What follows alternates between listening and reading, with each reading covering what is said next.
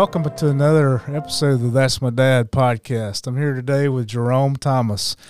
Jerome is a very special friend to me. Have been. We were talking since 1993, we think. Yep.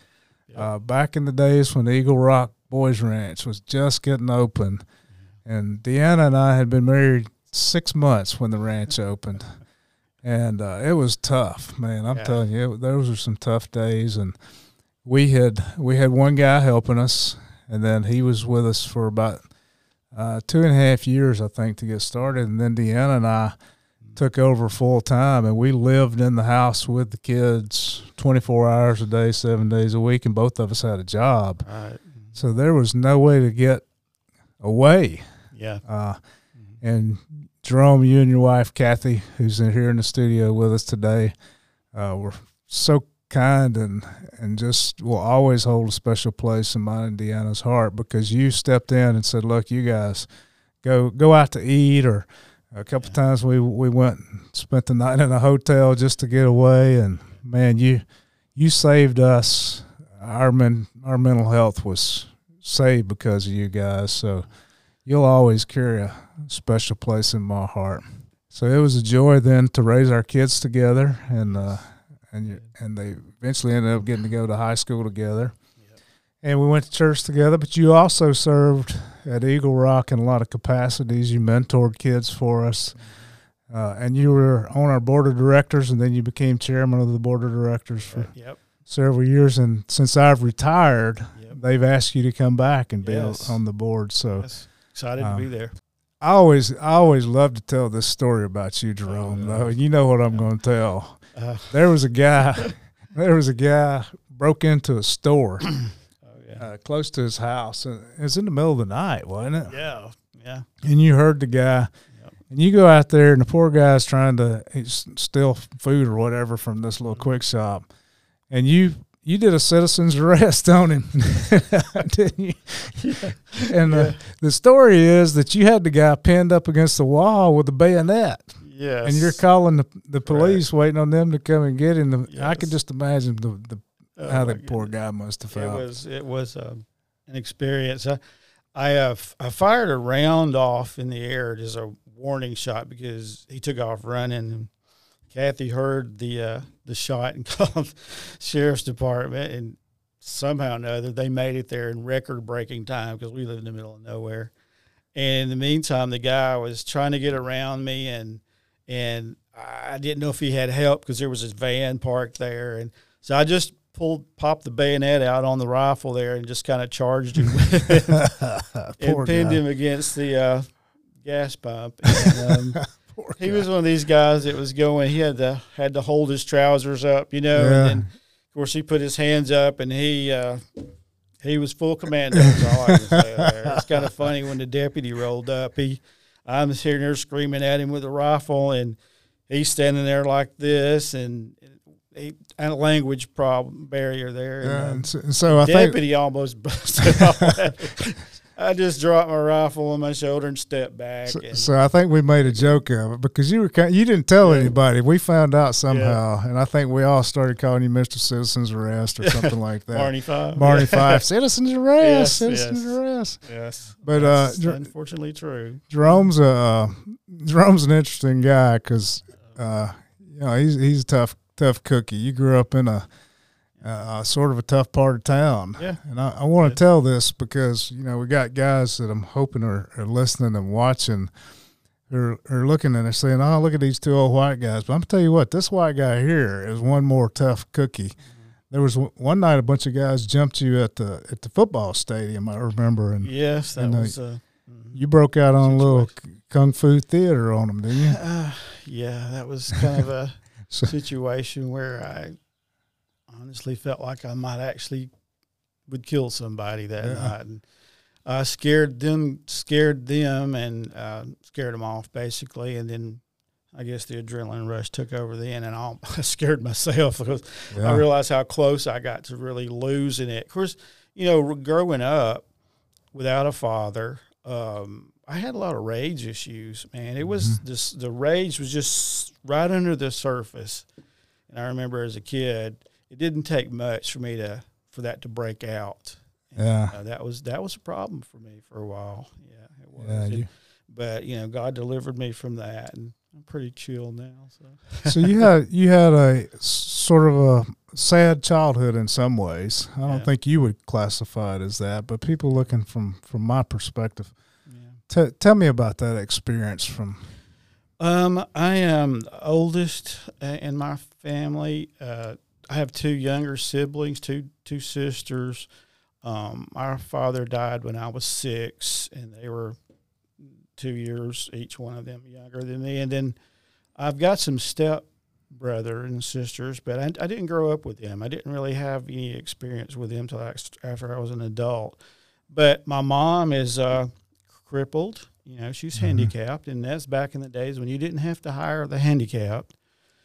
So she made do as best she could, trying to raise three kids, um, cleaning houses, doing seamstress seamstress work, and um, it was tough. I mean, it's we were poor. I, I Mhm. didn't really realize at the time how poor we were, but we were, and but we were a family unit, and we were pretty tight. I think um, when when my father passed, um, that flipped flipped the script on me. Um, Mhm. I went from a very uh, comfortable, safe environment um, to one that I was just uh, I was mad, I was angry, maybe angry at God, you know, and Mhm.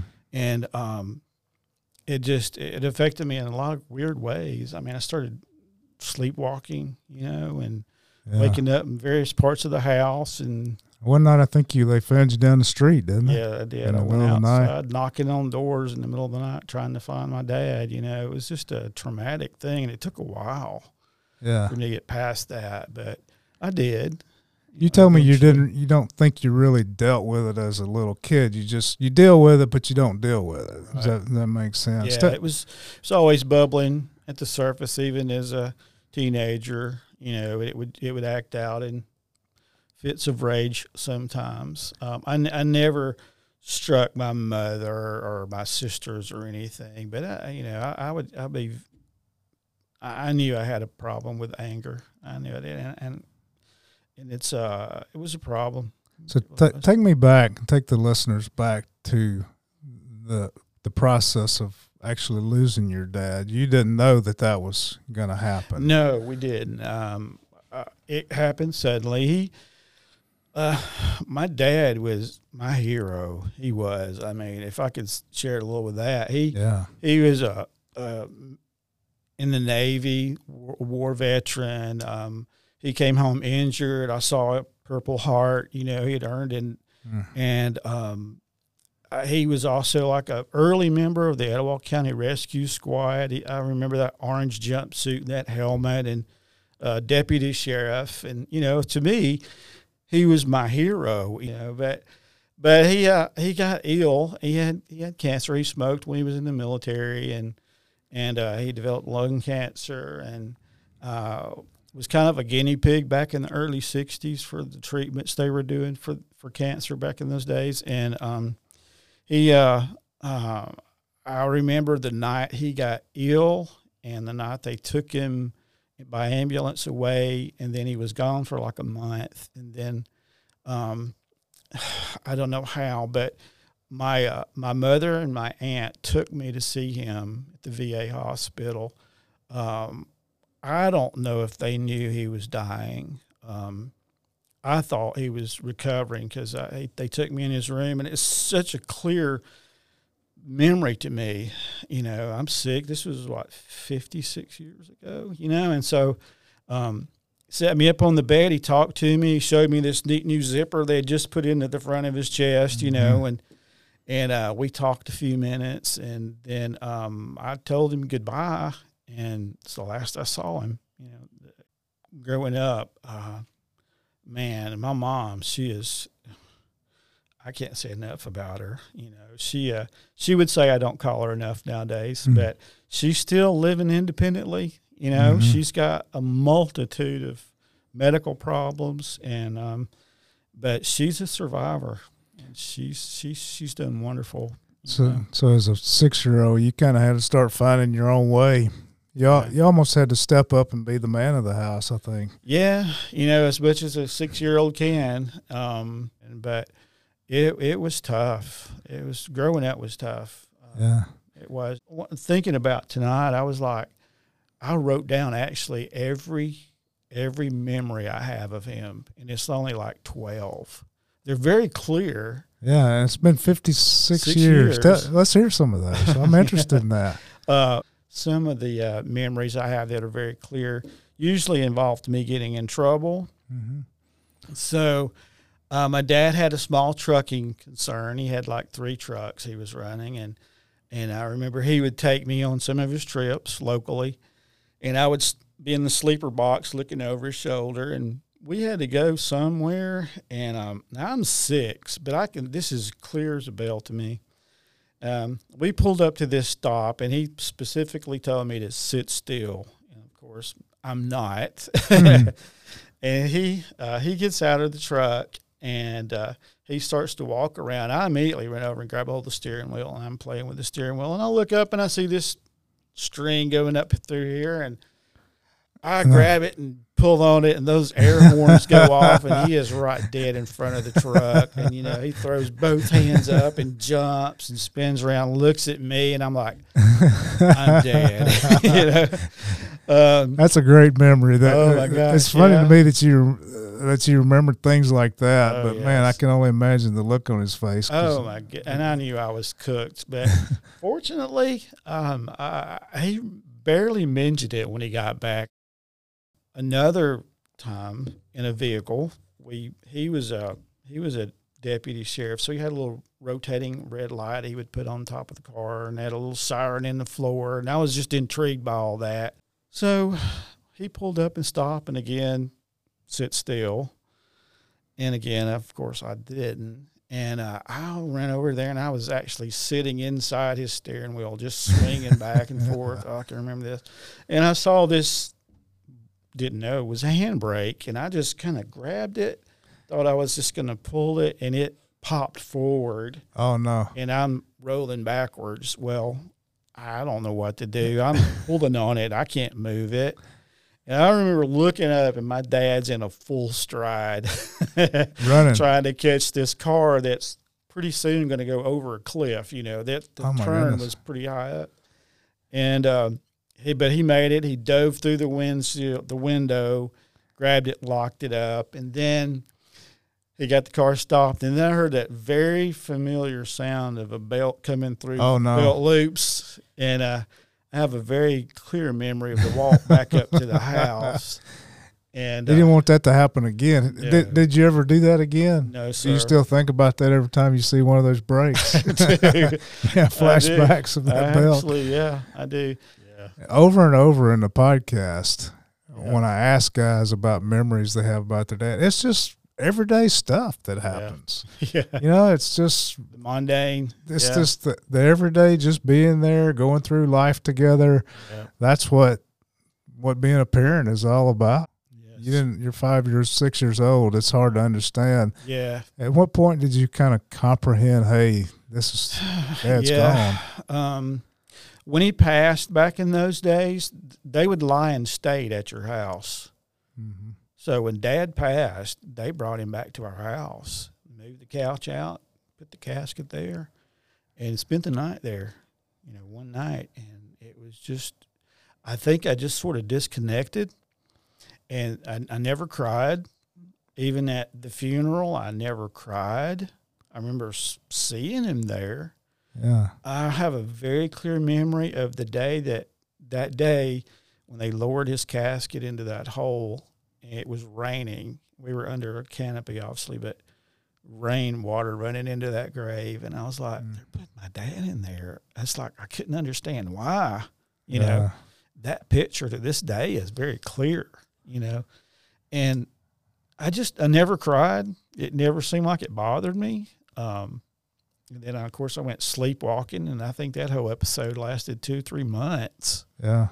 And then I think I just crashed one day, just ball of tears. and- Just finally hits you. I think you told me at one time there was a point in your life where you came to a point where you said you, you made a conscious decision. Do you know what I'm talking about? Where you you kind of said, "Hey, I'm gonna I, I'm I'm gonna be the dad that I need to be for my kids." Yeah, um, that was probably when I was 24. Um, I'd gotten married um, early, too early.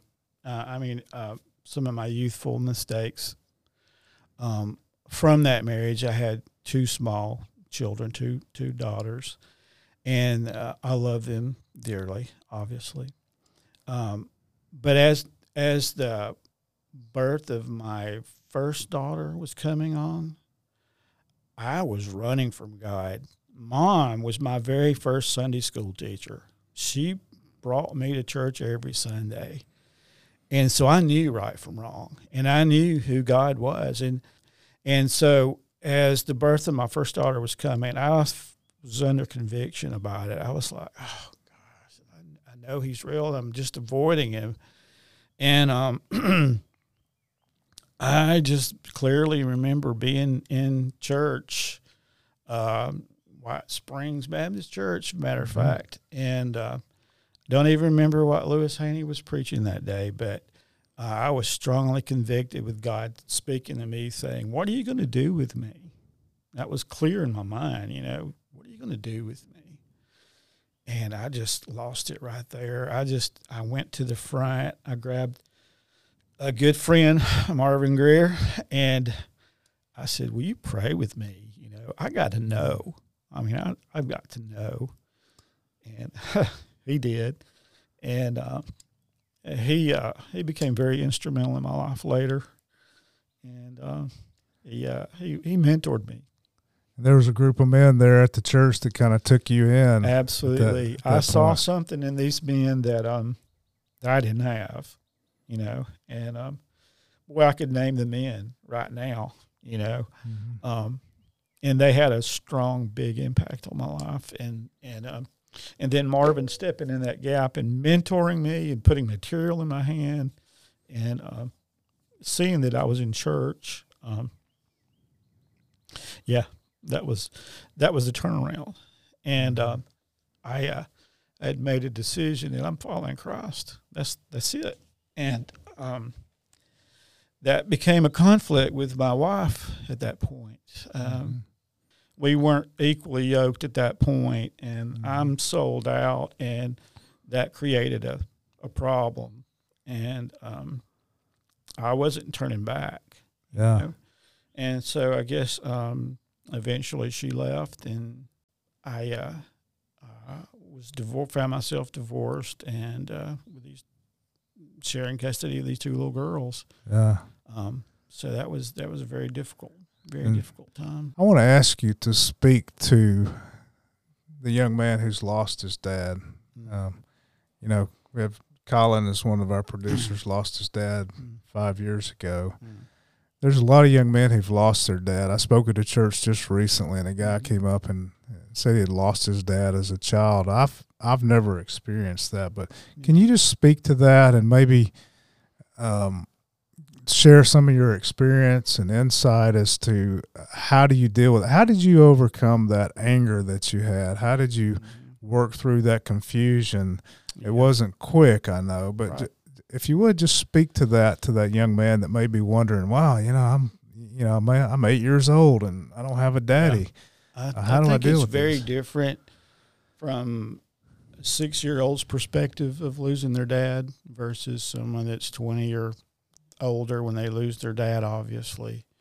Um, as a child, everything's confusing, and and you don't know how to let that out. So that's how I reacted. I had anger, and it took it took me growing up, maturing, to be able to overcome that. Um, if you were older, I sometimes always I've, I've thought that it would probably be harder to lose your dad when you were older. I, I just from experience of watching people around me that's lost their fathers when it's older. Um, the only hope I can offer you there is Christ. Hmm. That's the only hope. I, I mean, there's a lot of how tos and ten ways of making this work out Yeah. for you, but I, I think Christ is the only answer when it comes to those types of questions. When those big questions come along, um, that's just one of many things that we have to deal with as as as adults. Uh, maybe divorce maybe one of them. Maybe the loss of a child, uh, which I couldn't comprehend. The loss of a father. Um, those things, God is just as there then as He is as any other problem you might experience. But um, that's the only solution that I see. That resting in Him and and a, a, re- just letting your fears lie with Him, and uh, take a step back, breathe. So, tell us about your wife. Uh, my wife, Kathy, and I have been married for thirty-one years now. Right at thirty-one. She's in the studio with us, by the way. She's not on the she's microphone. looking at me right now. Um, yeah, she is awesome. Uh, she is she is she is my rock, as I said before. Uh, it takes a lot of courage for a young lady that's never been married to uh, marry someone that already had had two children and becoming an immediate stepmother. And um, uh, but she's been there through thick and thin, and uh, she's never faltered in her faith or her devotion. She uh, she loves my kids as much as uh, we, she does our kids. We have two daughters, so I have four daughters. Yeah. and um, she has never faltered in her in her ability to see the problem clearer than I can, and she knows how to speak to me. Yeah. and um, yeah, I don't know how I could make it without her. And y'all been committed to each other. That's so important. Absolutely. What do you think it takes to be a great dad? to be a great dad. I think primarily, I would think love your spouse, love your spouse, and be unified with your spouse when it comes to faith and discipline for your children. Be that model, role model in the family, and your your wife and you are locked together in discipline and in faith, and this is how it's. And it doesn't have to be uh, like rules and regulations around the house. It's actually a home full of love and care, and it's the way God wanted it to be. You know, That gives your kids a sense of security. It does. if they're always wondering, well, what, you know, are they going to stay together? Am I going to Mhm. be, what's going to happen to me if that absolutely this doesn't work out? It gives your kids a sense of insecurity. Absolutely. I, I want to give you an opportunity to do something we always do. Um, obviously, your dad is gone, Mhm. And you had some people step in. So I want to give you an opportunity to, um, to to say thank you Mhm. to your Yeah. dad or Mhm. and or some Yeah. other people along the way too. If you'll look into that camera right there, don't look at me. and I just want you to. Okay. I'd like so. for you to just take a Yeah. minute to pour your heart out. Sure. Okay. Well, Dad, though we didn't have much time together, uh, and I know you probably know this by now, but you played a huge part in my life. Uh, your example, your role model. So, Dad, thank you. You you've shaped me um, to whatever man I am today. Uh, all growing up, I never forgot you, and and I know you're a believer, and I know you're in heaven, and I know one day I'll get to see you. That's awesome. Really, the reason we do that is because I want these young men to see that you don't know how much time you've got with your You kids. don't. You don't. I mean, any of us could be wiped out tomorrow. Yeah. And so, if you're a young father and you heard what Jerome said, his dad didn't know he only had six six years with him. Yeah. And I want you to know that those six years may be all you have, mm. but it's an opportunity to invest in your son or your daughter. And that's something that they will never forget. So don't waste another day. Don't think I've got 18 years. Uh, Yeah. you know, you may not have that long. So invest all you've got while you can. So you've you've had some little nippets of time and you've had some impact on on your daughters. And we were able to capture a little bit of that. We want to we want to share that with you as we close. So, what is the best thing about my dad? Wow. Everything. Everything. My dad is the most awesome father ever. He's always been there for us. He's got four daughters. He's always been there for all of us. He's tried to guide us the best way he can. He has instilled God in us to a level it's, it's just amazing. He's taught us how to love, how to care, how to be consistent. He's always been there. He's it doesn't matter what I go through or what I put him through. If I call him, he's always there and he's always giving me the best advice. Um, I remember one time when we were when I was younger, we went to the beach, and I remember me and my dad just going to this little restaurant, just him and I, and we got a little bowl of clam chowder, and we shared this little bowl of clam chowder while we just sat there and talked. It was a a, a nice memory for me, and I enjoyed that moment. And there's so many more stories that I could tell. You know, my dad is so adventurous. He is just this amazing, fun man who just brings joy and light to everybody. Anybody who knows my dad, anybody who's ever met my dad knows my dad is awesome. Dad, I thank you. I just thank you for being there. I just thank you for showing me that you care, that you love me. You're the best dad in the entire world. I could never ask for a better dad. I love you, and I thank you for just being that amazing. Mwah. All right. So the thing that I love best about my dad, or one of the things that I love about my dad, um, he is the definition of a man's man. He knows how to take anything apart and put it back together, probably better than it was before. Um, he could survive if you dropped him off in the middle of the ocean somewhere. Uh, he knows all of the things and how to survive. Uh, he probably knows 45,000 different ways to start a fire. um, but more importantly, he is such a great example of what a godly man should be. He has countlessly pointed me to the gospel. Um, he's a man of integrity. Um, he says what he means. He means what he says. And if he says he's going to do something, you can absolutely count on it happening. Um, my favorite story about my dad, gosh, I I don't know that I could just pick one. Um, in general, my dad is a great storyteller. Um, he can make anything sound so interesting. I learn so much when I'm around him. Um, and I love listening to his stories or even just listening to him explain something. Um, some of my favorite stories are when he talks about the memories he has with his dad, who passed away when he was six.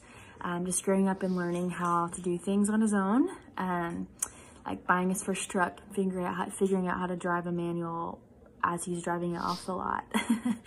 um, being in a being a drummer for a rock and roll band back in high school uh, what I would give to be able to listen to Magnum back in the day. That would be awesome. Um, see, some of my my favorite memories that I have with him are uh, probably some some of them are centered around our what we call red truck conversations. Uh, growing up, he drove an old red pickup truck, and anytime I rode with him, we were bound to have a heart to heart. Um, Dad, I want to thank you for um, being a good listener, um, always pointing me and reminding me of the truth. Um, taking your time, giving me your time uh, to teach me things or explain things to me, um, and just being available anytime I call or um, want to talk or need to talk, um, just being there. So thank you so much. I love you so much.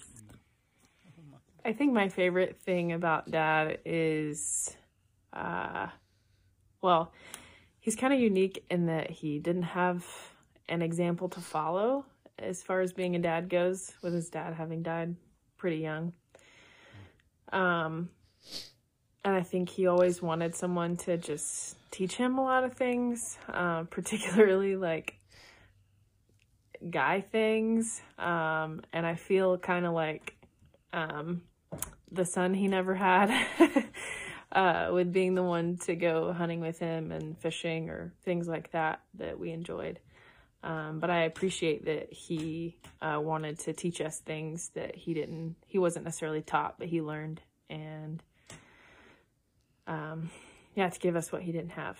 Um, so that's one thing that I really like about dad. Um, a favorite memory of my dad would be um, I know that my sister already used Red Truck Conversations as a uh, example, but one in particular that I always remember and think is really funny is uh, we used to ask dad ridiculous questions that he would give a silly scientific explanation of. And so one of those that happened in a red truck conversation was we asked him, um, why do leaves fall off of trees? And he was like, you don't know why leaves fall off of trees? and he was like, well, obviously it's because ants need to make it down to the ground quickly sometimes. And so they will hold on to a leaf and sort of parachute down and land safely and quickly. Um, and so that's just a really funny memory uh, of dad just kind of being goofy with us growing up, and he's still goofy for sure. Um, but then on a serious note, dad, thanks for, um, I think you, whether knowingly or unknowingly, uh, taught us a lot about how we can relate to and um, bring things to our Heavenly Father. Um, yeah, I think your demeanor and I think just a calmness about you and understanding sort of nature that you have. Um, I've always known that I could bring anything to you, whether it was like good things or or bad things. Um, I could share things with you. Um, and you've received me really well, um, and patiently and graciously. Um, yeah, I know that no matter what I could ever do, that you would still love me. Um, not that you would approve of all, of some things that I've done before, um, but I know that I can bring them to you, and I think that that mirrors um, how we can relate to our heavenly Father. That um, it's never too late to repent. It's never too late to, you know, bring bring things to the Lord, um, and we can bring all kinds of things to the Lord. We can bring good things and and hard things, and confess our sins to the Lord too. Um, so you were never a person that I, I couldn't come to. Um, so I'm I'm really thankful for that, and that's just honestly a really impactful thing. I think. So, yeah, thank you, Dad. I love you. It's amazing. Thank you. So Jerome, You got me there, Scott. yeah. you've worked hard, Jerome. I've it's been my pleasure to be your friend Oh, my for this this journey. But you deserve every minute of the praise that your kids gave you tonight, and so it's it's thrilling to me. You know, I kind of shed a tear or two because I, I was there and I've Yes. seen you. I've seen you pour your heart out and give it to your kids, and you deserve every minute of that. So, hope we've inspired somebody. Thank you for coming in. My pleasure, Scott. joining Thank us, and thank thank you for your friendship and all that you've done for the kids at Eagle Rock and a lot of other kids that aren't at Eagle Rock. So, uh, appreciate you. Yes, sir. All right. you. Hope hope we've inspired somebody. That'll conclude this episode of That's My Dad, where we're trying to inspire young fathers to become great dads and trying to break cycles of generational fatherlessness. So until next week, we'll see you then.